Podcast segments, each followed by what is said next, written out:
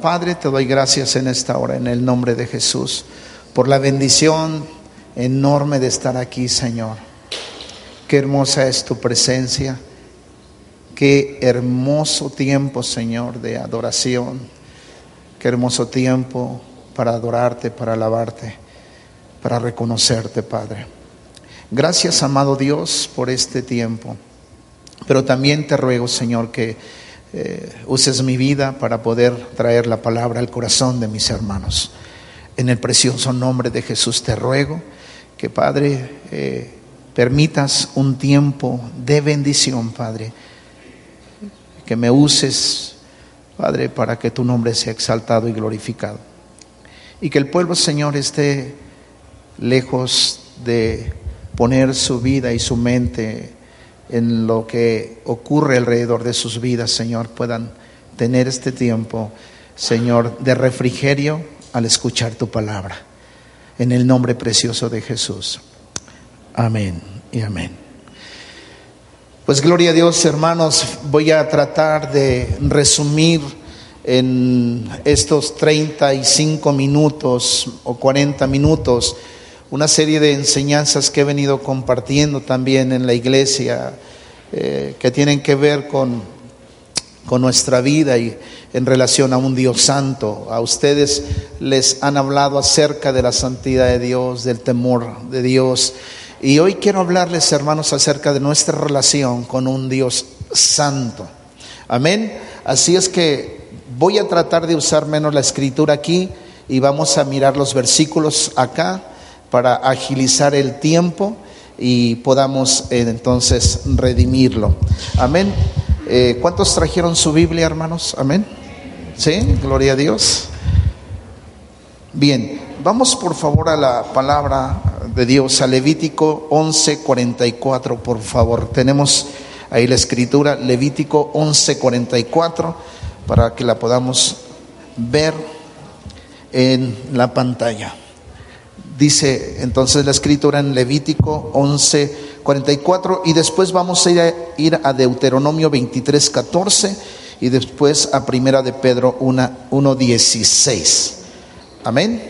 Gloria a Dios. Bueno, eh, quisiera entonces, si tiene su Biblia, ya en Deuteronomio 11, 23, 14, Levítico 11, 44, primero dice la escritura. Amén. Aquí la tenemos, la podemos hacer más pequeña. Dice, pues que yo soy Jehová, vuestro Dios, vosotros por tanto os santificaréis y seréis santos, porque yo soy santo, así que no ensuciéis vuestras personas con ningún reptil que anduviere arrastrando. Gloria a Dios. Otro versículo, eh, Deuteronomio 23, 14 dice la escritura en Deuteronomio 23, 14. Todos estos versículos tienen que ver con la limpieza del ser, con la limpieza de las personas, con una vida, eh, cómo presentarnos delante de Dios. Tenemos Deuteronomio 23, 14. Gloria a Dios. Dice la escritura. Aleluya.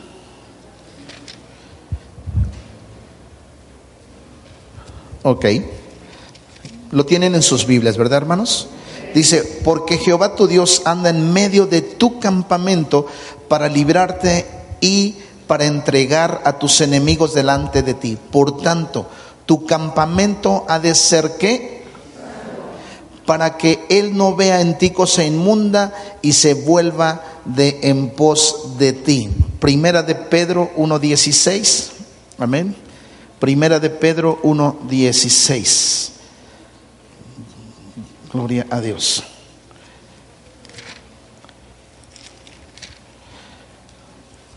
¿Ya lo tenemos? Amén. Dice la escritura en Primera de Pedro 1.16. Ah, porque escrito está, sed santos porque yo soy santo. Aleluya.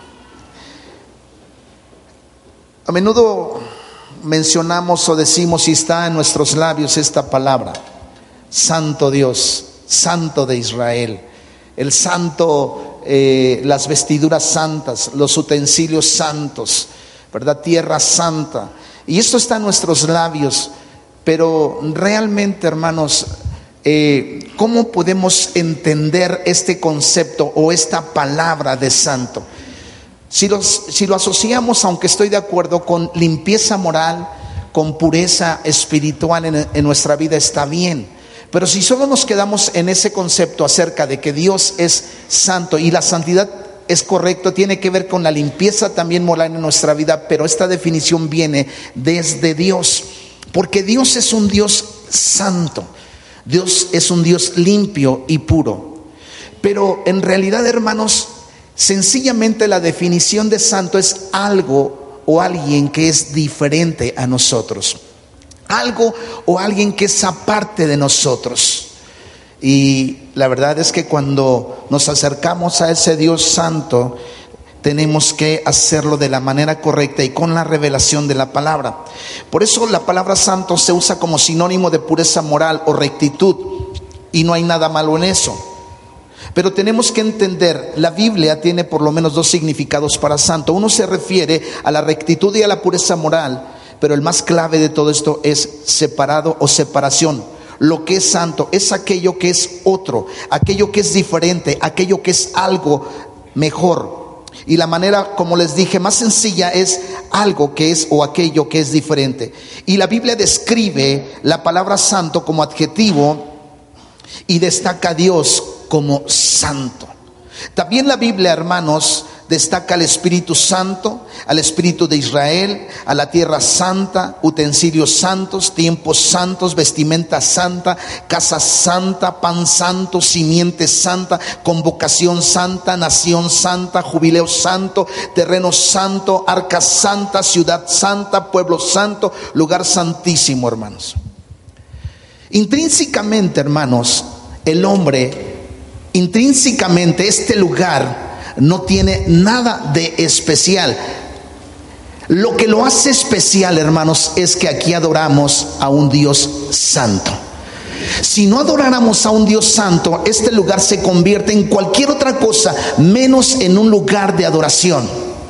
Ninguna persona en sí tiene algo en sí intrínsecamente, algo de valor. Pero cuando viene el toque y la presencia de un Dios santo, hermanos, lo que le da sentido a un lugar, lo que le da sentido a una persona, lo que le da sentido a un tiempo, a un espacio, es el toque de la presencia del santo de Israel. ¿Cuántos están conmigo? Y eso es lo que hace que cambien las cosas. Eso es lo que hace que cambie la atmósfera.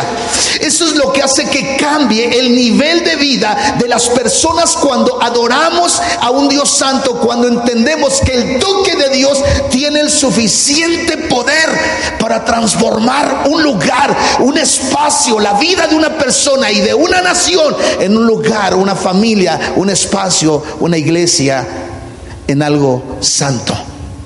Pero es la presencia de Dios. Es el poder de Dios. Cuando a Dios le place hacer esto. Por eso es que a manera de introducción quise usar este ejemplo acerca de lo que es lo que es santo, uno que es aparte, alguien que es diferente a nosotros. ¿Cuántos están conmigo? Los antropólogos y los sociólogos han entendido que el ser humano siempre busca un espacio, un tiempo sagrado. Cada año hay un día especial en su vida, un momento apartado, los días feriados, días de donde se celebran los cumpleaños y se le da gracias a Dios, tiempos sagrados, cosas sagradas son parte de nuestras vidas. Y a manera de pregunta,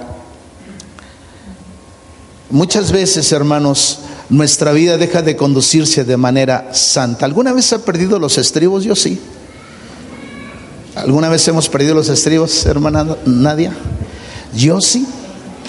Pero lo que hace especial, hermanos, nuestra vida es el toque especial del Santo de Israel.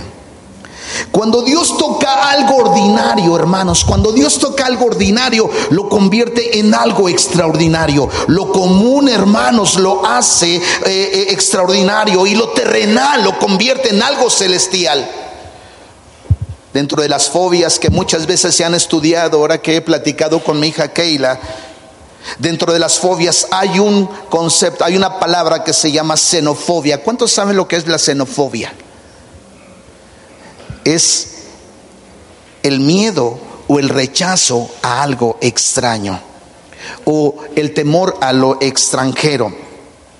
Y es que precisamente, hermanos, cuando venimos a adorar a un Dios santo, a un Dios limpio, hermanos. Es apasionante la presencia de Dios, pero al mismo tiempo puede llegar a ser un terror la presencia de Dios porque exhibe nuestra vida. Porque exhibe nuestra condición humana, hermanos, de ilimitados de pecadores. Por eso cuando Isaías en el capítulo 6 tuvo una visión de la gloria de Dios, Isaías que se supone que era de lo mejor que había en ese tiempo, dijo, ay de mí que soy un hombre desintegrado en el término correcto.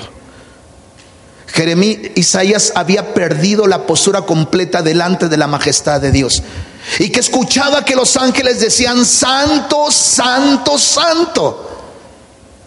Y mis amados hermanos, dice la Biblia que con dos cubrían sus ojos, con dos volaban y con dos cubrían sus pies. Es tan limpio de ojos que Dios inclusive se digna mirar a través de la sangre del cordero a un pueblo que le busca y que le adora. ¿Cuántos le pueden dar un aplauso al rey?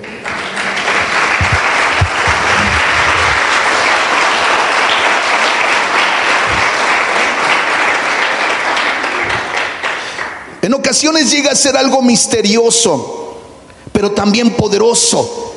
Y la santidad de Dios, hermanos, puede provocar también un temor. Por eso es que hoy, hermanos, quiero llevarlos a este tiempo de una relación, de un pueblo que muchas veces no vive en santidad con un Dios santo. ¿Cuántos están conmigo? Ahora, mis amados hermanos, normalmente siempre a la gente se le dice que nos, eh, nos va como nos portamos o se nos da lo que muchas veces merecemos, pero en ocasiones esta no es la realidad. Esta no es la realidad. Y vamos a ver, hermanos, en este momento lo que es paz y guerra con un Dios santo. Y yo quiero decirles, si el hombre no está hecho para Dios, porque solamente en Dios encuentra la paz. Si el hombre no está hecho para Dios, entonces ¿por qué el hombre solamente en Dios encuentra ser feliz? Y si el hombre está hecho para Dios, ¿por qué entonces somos tan opuestos muchas veces a Dios? Pues el registro bíblico, hermanos, tiene historias de mujeres y hombres que, que han luchado con Dios.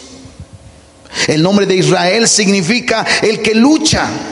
Y Dios es santo, Dios es diferente. Sin embargo, las personas pueden luchar con Dios. Y la meta, hermanos, no es en sí una guerra con Dios, sino la paz con Dios. Y algunos encontraron la paz con Dios. Algunos hombres que lucharon con Dios encontraron la paz. Tenemos a Jacob, a Job y a Esaú. Pablo o Saulo, después de luchar con Dios, encontraron la paz con Dios, encontraron esa tranquilidad con Dios. Vamos a ver lo que significa entonces, hermanos, estar con Dios. Jacob, hermanos, fue un hombre terrible. ¿Cuántos conocen la historia de Jacob? Podríamos decir sin eh, afán de ofender nada de esto, Jacob fue Jacob fue un sinvergüenza. Jacob fue un descarado, hermanos. Jacob, hermanos, era nieto de Abraham. Era hijo, hermanos, de Isaac.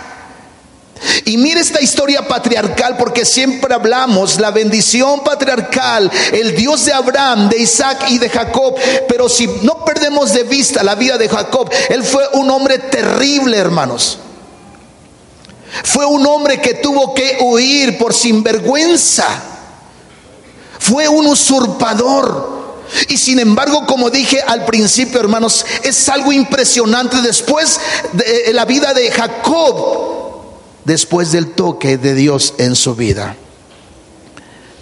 ¿Cuántas veces no escucharía las historias Jacob de su padre Isaac? ¿Y cuántas veces no escucharía la historia y las conversaciones de Abraham y de Isaac? En el camino, en la casa, cuando se sentaban, lo que era la tradición oral, las experiencias, lo portentoso que era Dios, lo maravilloso que era Dios. Y en este día, hermanos, es un día especial, hermanos. Yo creo que este día es un día especial y perfecto y santo, más que para hablar de nosotros y más que para hablar de cómo nos va. Es un día para exaltar la grandeza y el poder de Dios. Por eso los cantos que se entonan en esta iglesia van dirigidos a un Dios que hace maravillas a un Dios poderoso, a un Dios santo, porque la gente tiene que conocer a ese Dios santo, porque la santidad y el santo de Israel tiene que venir a revelarse en tu corazón. Aparte de leerlo en la escritura, tiene que hacerse vida en tu carne, en tus huesos, en todo tu ser. Y ese Dios de Jacob, hermanos, un día toca la vida de ese hombre y es impresionante después lo que sucede con él. Jacob fue un sinvergüenza, un, suplantador, engañó a su padre, como les digo, hijo de Isaac y nieto de Abraham. Es decir, este Jacob, mis amados hermanos, a pesar de que tenía una herencia y una tradición, hermanos, era un tipo muy corrupto, de primera. Pero en el transcurso de su vida sufrió una increíble transformación. Y eso le puede pasar a cualquier persona, hermanos. De los que no están aquí, piensa en tus hijos, piensa en tu familia, piensa en esta sociedad. Intrínsecamente no hay nada, pero cuando viene el toque de Dios sobre nuestras vidas, hermanos, algo o Dios transforma, la atmósfera cambia, pastor. Y Dios transformó la vida de este hombre que viajaba a Palestina. Era y viajar a Palestina era una aventura. Acampó bajo un techo de estrellas y tuvo un sueño que estaba destinado a cambiar su vida. Mire lo que dice Génesis capítulo 28, del versículo 12 al 15. No estamos aquí, hermanos, solamente para saludarnos y amarnos, sino para ver el poder y la gloria de Dios. Dios sigue siendo Dios, está sentado en su trono. Dios no es un ser sin fuerzas, no es un viejito de barba blanca. Cuidado con quien tiene ese concepto. Génesis 28, del 12 al 15. Mire lo que dice la escritura, hermano, en este pasaje. Y soñó, y he aquí una escalera que estaba apoyada en tierra, y su extremo tocaba en el cielo, y he aquí ángeles de Dios que subían y descendían por ella. Ojo, había un tráfico de ángeles. Y aquí Jehová estaba en lo alto de ella, el cual dijo, yo soy Jehová, el Dios de Abraham tu padre y el, el Dios de Isaac. La tierra en que estás acostada te la daré a ti y a tu descendencia. Será tu descendencia como el polvo de la tierra y te extenderás al occidente y al oriente, al norte y al sur, y todas las familias de la tierra serán benditas benditas en ti y en tu simiente. Dice el versículo 15. He aquí, yo estoy contigo y te guardaré por te guardaré por donde quiera que fueres y volveré a traerte a esta tierra, porque no te dejaré hasta que haya hecho lo que te he dicho. ¿Cuántas veces nos queremos zafar de los propósitos y de los planes de Dios? Y de las orejas, ¿verdad? Y de los cabellos y hasta sin dientes Dios nos puede traer, ¿verdad? Algunos los perdemos en el camino, pero Dios siempre cumplirá sus promesas. Dios sigue obrando cumple promesas. Dios es luz en las tinieblas. Ojo, hermanos, la escalera en el suelo sirvió como puente, como puente, hermanos, entre el cielo y la tierra. Hasta este momento, Jacob, ojo, no tenía relación con las cosas de Dios. Hasta este momento Jacob no tenía relación con las cosas celestiales, tenía conocimiento. Había escuchado de su padre Isaac y de su abuelo Abraham. Él tenía una profunda ausencia de Dios increíble. Y es increíble, hermanos, que el nieto de Abraham, hijo de Isaac, fuera tan mundano y tan ajeno a Dios. Yo me imagino que ellos tuvieron sus fogatas y sus historias. Y posiblemente escuchó cuando Isaac iba a ser sacrificado por su padre Abraham. Pero no le causaba nada las conversaciones, tal vez poca impresión, probablemente su mirada estaba fija en la tierra. Hasta donde él sabía, había una brecha sin puente entre el cielo y la tierra. A lo mejor ese Dios del que él había escuchado hablar, el Dios de su padre y de su abuelo, era demasiado alto y lejano. Hasta que este hombre tuvo un sueño. Y vio ángeles, dice la palabra, un tráfico de ángeles. Pero en realidad lo que pasó a Jacob, hermanos, en ese momento, cuando miró la escalera, ojo, la imagen desapareció virtualmente después de esta eh, historia, virtualmente desaparece en toda la historia del Antiguo Testamento, no se vuelve a mencionar. Pasaron siglos sin que se le mencionara. Y repentinamente, hermanos, emerge algo, aparece algo en el Nuevo Testamento y mire lo que dice Juan capítulo 1 del versículo 45 al 51. Hoy quiero mostrarte, hermanos, cómo el poder y la presencia de Dios eh, pueden estar presentes en nuestra vida y ni siquiera poder percibirlo o ni siquiera poder mirarlo. Juan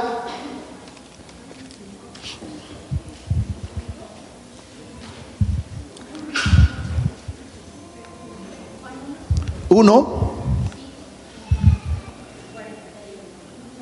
Ya lo tiene, Juan 1 del 45 al 51.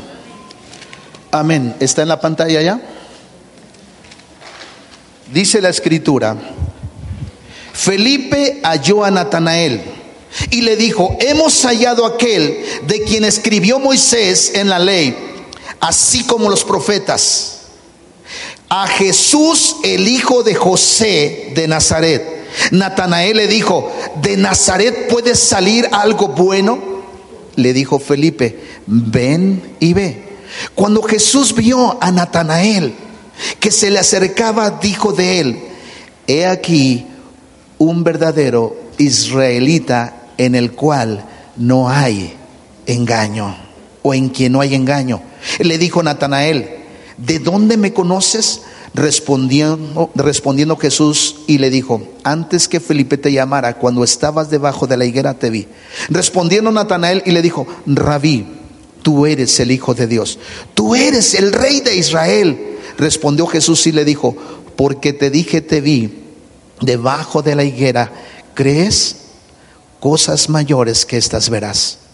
Y le dijo, de cierto, de cierto os digo, de aquí en adelante veréis el cielo abierto y los ángeles de Dios que suben y descienden.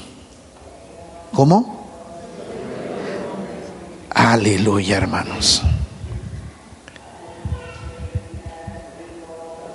Y descienden sobre el Hijo del el hombre. Las palabras de Jesús, escuche iglesia, a Natanael fueron radicales y reveladoras. Él mismo estaba declarando, hermana Nadia, que era la escalera entre el cielo, hermanos, y la tierra. Él era la escalera, estaba declarando que él era la escalera de Jacob. Y eso es algo tan revelador y tan impresionante, hermanos, porque el Dios de la historia no se olvida de la iglesia en el presente. Él es el puente entre el cielo y de la tierra. Él es el que cierra el abismo entre lo trascendente, el trascendente y los simples mortales. Ya no hay separación. Los ángeles de Dios atienden y descienden sobre Él porque Él es el Dios todopoderoso. Y hace, hermanos, que el Dios ausente que estaba en la vida de Jacob se haga presente entre nosotros.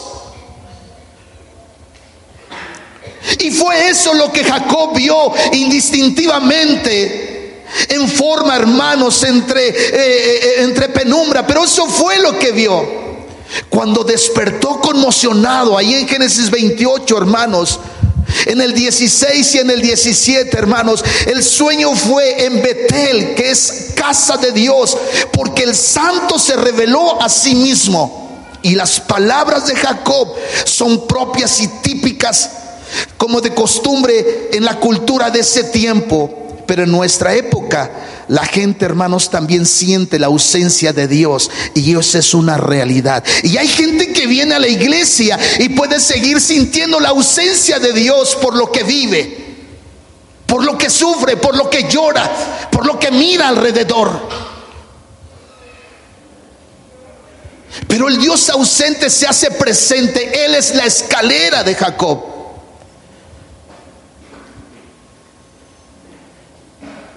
Jacob expresó algo que me impresionó. Porque mucha gente puede venir a la iglesia, hermana Nadia, y a la hora de los momentos y los tiempos de adoración, y los tiempos de alabanza, y los tiempos de, regocijarnos delante de su presencia, puede, puede pasar de noche. Yo quiero que usted despierte ante esta revelación de la palabra. Porque el Dios, el Dios de Jacob, el Dios ausente en la vida de Jacob, puede en ocasiones estar también en nuestra vida, en nuestros tiempos, en nuestra vida. Y entonces lo ordinario se hace, lo extraordinario se hace ordinario, se hace monótono. Nada tiene sentido, hermanos. Y Jacob expresó algo que me impresionó y dijo, ciertamente Dios está aquí y yo no lo había entendido. Y sabe que, hermanos, Dios está aquí hoy. Dios está en este lugar, en tierra prometida, y usted tiene que abrir los ojos. O yo no sé si tengan que venir ángeles o tenga que venir Dios mismo y abrir su corazón para decirte: Aquí estoy yo. Yo no estoy ausente. Jesús te dice: Yo soy la escalera de Jacob.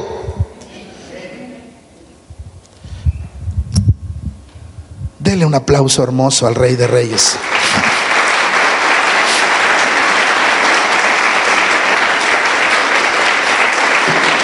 Hoy, hoy no vemos zarzas. Ardiendo, no vemos una nube, no vemos una columna de fuego, no hay Cristos encarnados caminando entre nosotros. El mundo parece que se puede sentir abandonado. Tu vida lanzada a las aguas agitadas y hostiles de este mundo indiferente que parece ser un caos sin salida. No hay escalera al cielo. Por eso Jacob dijo, ciertamente Dios no estaba lejos, pero Jacob no estaba consciente de la presencia de Dios.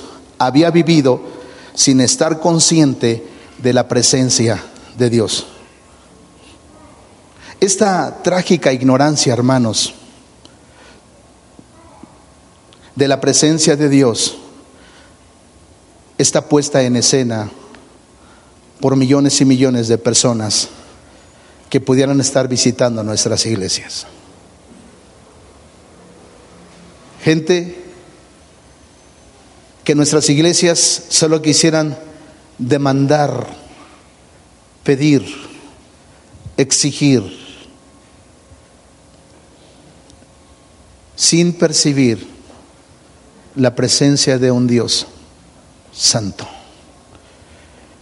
En el momento en que conscientemente despertamos a la presencia de Dios, comienza el profundo conflicto personal que una persona puede experimentar.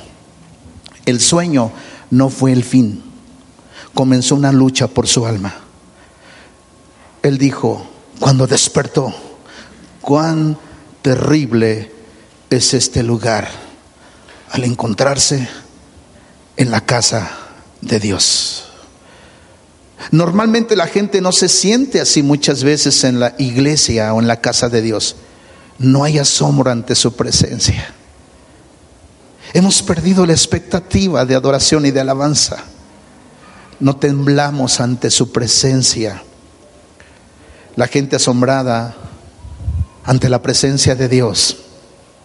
La gente que percibe y sus ojos son abiertos ante ese Dios santo, nunca se queja de estar aburrida en la iglesia. No llega tarde. Hola hermanos.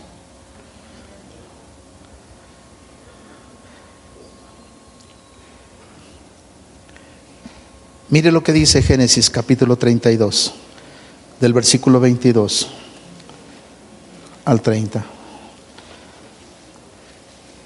Génesis capítulo 32, del versículo 22 al 30.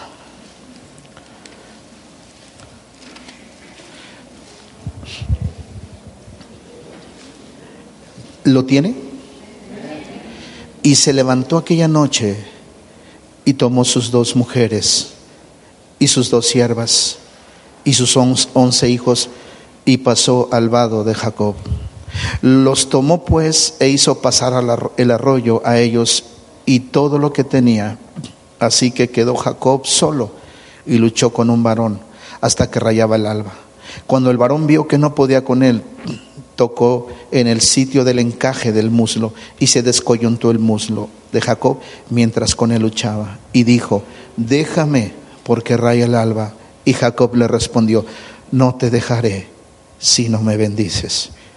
Y el varón le dijo, ¿cuál es tu nombre? Y él respondió, y él respondió, y el varón le dijo, no se dirá más tu nombre, Jacob, sino Israel, porque has luchado con Dios y con los hombres y has vencido. Ojo, es decir, lo has conseguido. Y mire lo que dice el 29. Entonces Jacob le preguntó y dijo, declárame ahora tu nombre. Y el varón, responde, el varón respondió, ¿por qué me preguntas por mi nombre? y lo bendijo ahí. Y llamó Jacob el nombre de aquel lugar Peniel porque dijo, vi a Dios cara a cara y fue librada mi alma. Y cuando había pasado Peniel le salió el sol y cojeaba de su cadera. Por esto no comen los hijos de Israel hasta hoy en día del tendón que se contrajo, el cual está en el encaje del muslo, porque tocó a Jacob este sitio de su muslo en el tendón que se contrajo. Vaya historia, hermanos. De alguna manera, este ángel era más que un varón, más que un varón. La cadera es tocada. La victoria de Jacob, hermanos, no fue una conquista, fue una actitud o una acción de sobrevivencia para toda su vida.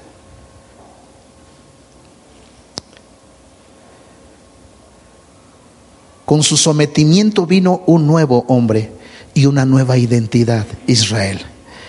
Cuando Jesús vino a tu vida, hermanos, te dio una nueva identidad. Y Él te dijo y te dio promesas de que estaría contigo siempre. De que más allá de las circunstancias y lo que estás viviendo, Él está ahí. Que puedes dejar de mirar Tal vez tu confort o lo que quisieras o lo que Dios quieres que te dé, pero Él está ahí. Su presencia es mejor que la vida. La santidad de Dios viniendo a tu vida es mejor que cualquier cosa. Dios tiene control de toda adversidad. Dios cumplirá su propósito. Dios siempre tendrá lo mejor para nosotros, eso lo creo indiscutiblemente, indefectiblemente. Dios siempre tendrá lo mejor para nosotros. ¿Cuántos pueden decir amén? Ese es el Dios del que te estoy hablando. El Dios que tiene un encuentro con Jacob. Ese Dios que lucha, que pelea, que hace guerra con Jacob. O ese también eh, eh, Job, hermanos. Un hombre que Dios declaró justo. Y que si de alguna manera alguien tendría el derecho de ser bendecido, era Job. Y aunque Job dentro de, entra dentro de lo que es la literatura sapiencial, hermanos, hay una gran historia de este hombre que fue trastocado en sus emociones y rebasó la raya, aunque al principio dice que Job no pecó contra Dios. Pero el hecho de que su esposa lo incitara al suicidio, el hecho, hermanos, de que su ganado fue tocado, el hecho de que sus hijos murieron, el hecho de que sus amigos vinieron y no fueron muy sabios al principio, hermanos, y aparte el hecho de que su piel, su carne fuera tocada, hermanos, eso trastocó su vida. Y por eso Job se presenta delante de Dios y presenta su queja delante de Dios. Parecía ser, hermanos, que Dios, parecía ser que Dios estaba siendo injusto con la vida de Job. Y eso es lo que sucede muchas veces. Dios es un Dios injusto. Hay mucha gente que llega a una iglesia por cualquier razón, pero por, por, por muchas razones llega a una iglesia, pero por cualquier razón se va. El Dios que en él creía a lo mejor no respondió a sus expectativas. Escucha iglesia, Dios es Dios. Y lo hemos humanizado a Dios. Queremos que actúe como queremos nosotros que debe actuar. Creemos que queremos que actúe como creemos que debe ser, que haga las cosas como debe ser. Él es Dios. Él nos hizo a nosotros y no nosotros a nosotros mismos. Somos ovejas de su prado. Por eso cuando viene, hermana, la revelación de ese Dios santo, de ese Dios maravilloso, podemos entender que la voluntad de Dios es buena, es perfecta y es agradable. Porque tengo la escalera, porque tengo la vida en el Señor, la vida eterna. Porque un día estaré en la gloriosa vida sempiterna, viendo cara a cara a Dios, adorándole y bendiciendo su nombre. Por eso, hermanos, cuando llega el tiempo de la adoración, llega el tiempo de la alabanza, ya debe estar usted aquí esperando juntamente con el pueblo para adorar a Dios. Porque la iglesia no te va a convocarte a ti para adorar a Dios. Es Dios quien te convoca a ti porque este es el día del Señor. Por tanto me gozaré y me alegraré en él. En él. Alguien le puede dar un aplauso al rey.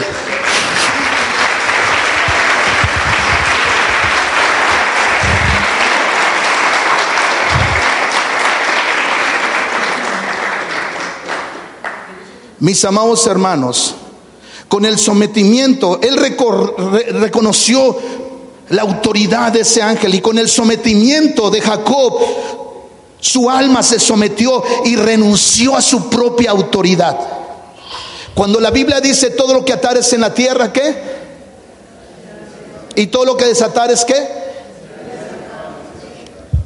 Aparte, hermanos, la, la interpretación de ese pasaje tiene que ver con las autoridades locales, porque ellos son representantes de Dios. Somos embajadores del reino de Dios. Y las autoridades, como comentaba con el pastor, tienen la autoridad espiritual para determinar y delimitar aún quién es del cuerpo de Cristo y quién no. Era una, es una autoridad espiritual que Dios nos, nos delega a los pastores, pero es una grande responsabilidad, así como una autoridad legal que puede decir tú eres mexicano o una autoridad estadounidense, tú eres estadounidense, tú eres del cuerpo de Cristo. ¿Cuántos están conmigo?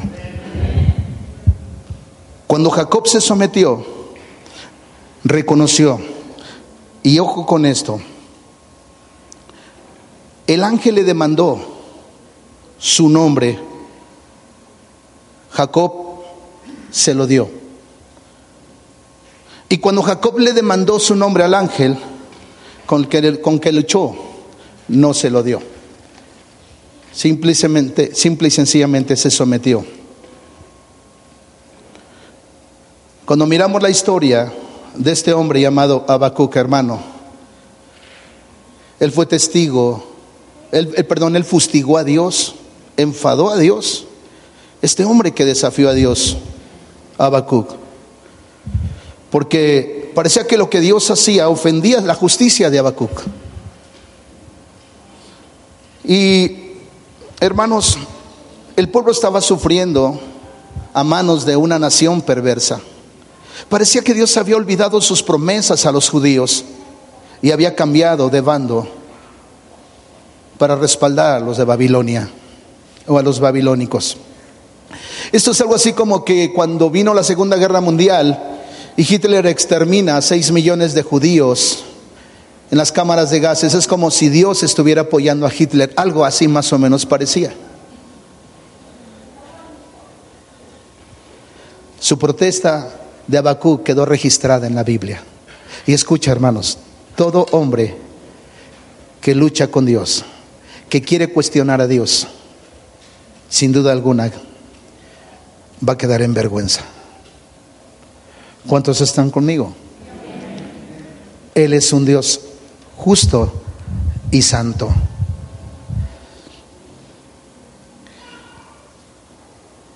Su queja quedó registrada en Habacuc capítulo 1 del versículo 2 al 4.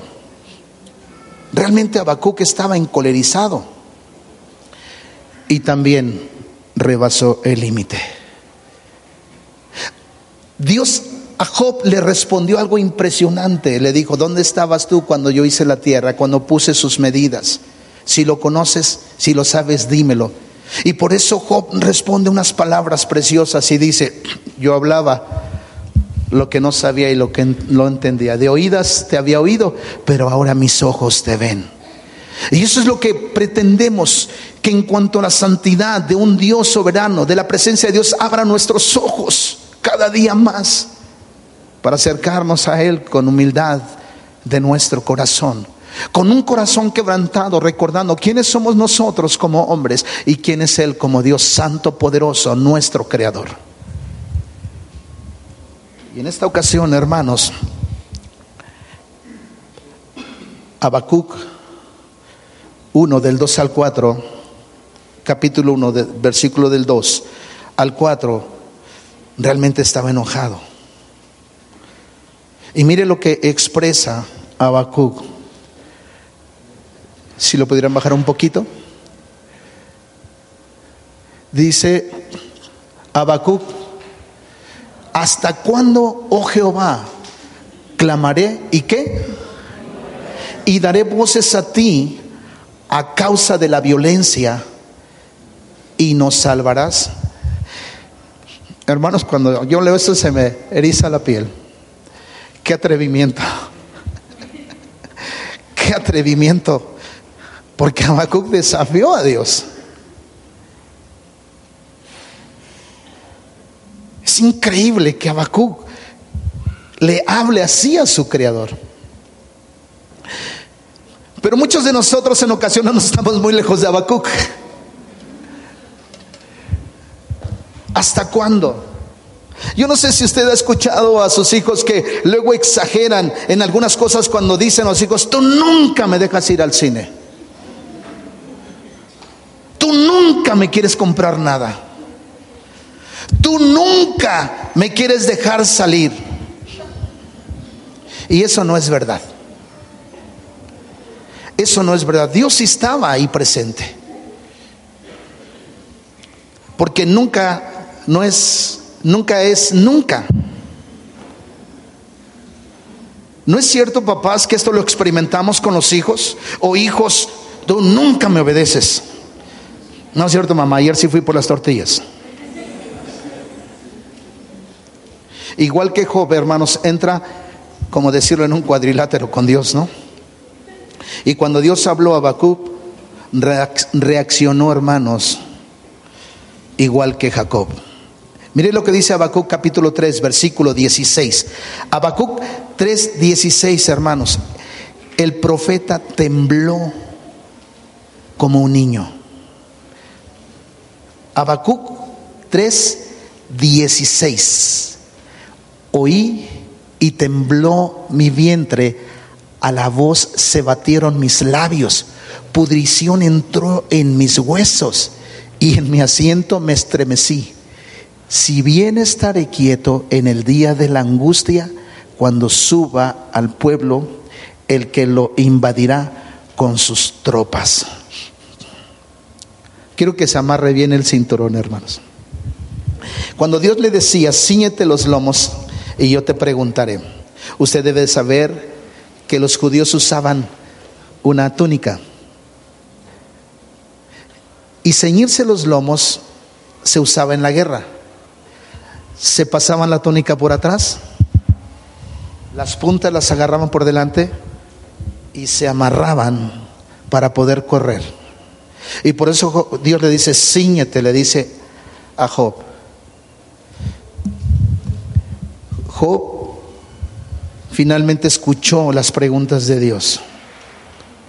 Habacuc en este momento, hermanos, Habacuc en este momento, 3.16, una vez más quiero que lo leamos, Habacuc 3.16, él tembló como un niño.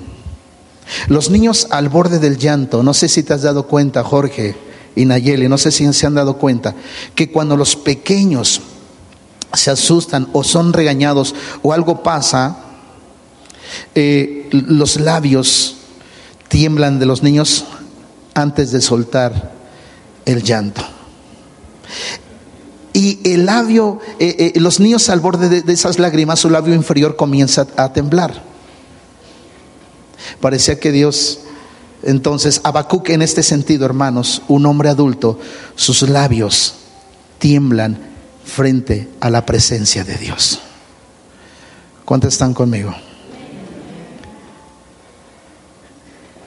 sus huesos desfallecen, sus rodillas pegan una con otra y sus piernas, hermanos, también, todo su sistema óseo se debilita. E inmediatamente se retiró de la contienda. Y sus palabras cambian de tono, de amargura a confianza y esperanza. Mire lo que dice el versículo 17, 3, 17 y 18 de Habacuc cambian las palabras. Versículo 17 y 18. De un tono de amargura a confianza y esperanza. Aunque la higuera no florezca, ni en las vides haya, habrá fruto, frutos, mentirá la obra de la oliva y los labrados no darán mantenimiento y las ovejas serán quitadas de la majada Siguiente versículo. Y no habrá vacas. Con todo, yo me alegraré en Jehová y me gozaré en el Dios de qué? De mi salvación. Eso diría lo siguiente, hermanos. En este tiempo pudiésemos decirlo, pastor. Aunque mi presupuesto no me dé, la bolsa caiga, los productos básicos se vayan a las nubes, aunque mi hijo nunca se recupere, pierde el trabajo, la casa, con todo eso yo me regocijaré en el Dios de mi salvación. Dios siempre estará actuando. Y siempre que oramos a Dios, cuando hay un enfermo, oramos por un milagro porque creemos en el poder de Dios. Pero el profeta estaba diciendo, cambió su tono de amargura, de tristeza y de llanto y dijo, aunque pase todas estas cosas, con todo eso yo me regocijaré en el Dios de mi salvación. Por eso dice Jeremías, aunque Él me matare, del mismo polvo me levantará. Job también expresó lo mismo. Ese es el Dios santo, el Dios de Israel, hermanos, del cual hoy yo te vengo a compartir, te vengo a enseñar. Es un Dios justo, es un Dios santo, pero cuando Dios toca algo ordinario, lo convierte en algo extraordinario. Y Dios seguirá derramando su poder para exaltar su gloria cada día. ¿Alguien puede decirle a Dios amén? ¿Alguien le puede decir amén, Dios? Alguien puede levantar sus manos y decirle, Padre, yo recibo de ti tu gracia y tu misericordia y tu perfecta y soberana voluntad, Padre. Pero yo sé que tú nunca me abandonarás. Yo sé que tú nunca me dejarás. Yo sé que tú nunca te olvidarás de mí, Señor, porque tus promesas siguen presentes. Porque yo hoy tengo, tú eres la escalera de Jacob porque tú eres mi Dios y mi Salvador, mi Redentor, aleluya. Pudiera ahí levantar sus manos, levante sus manos.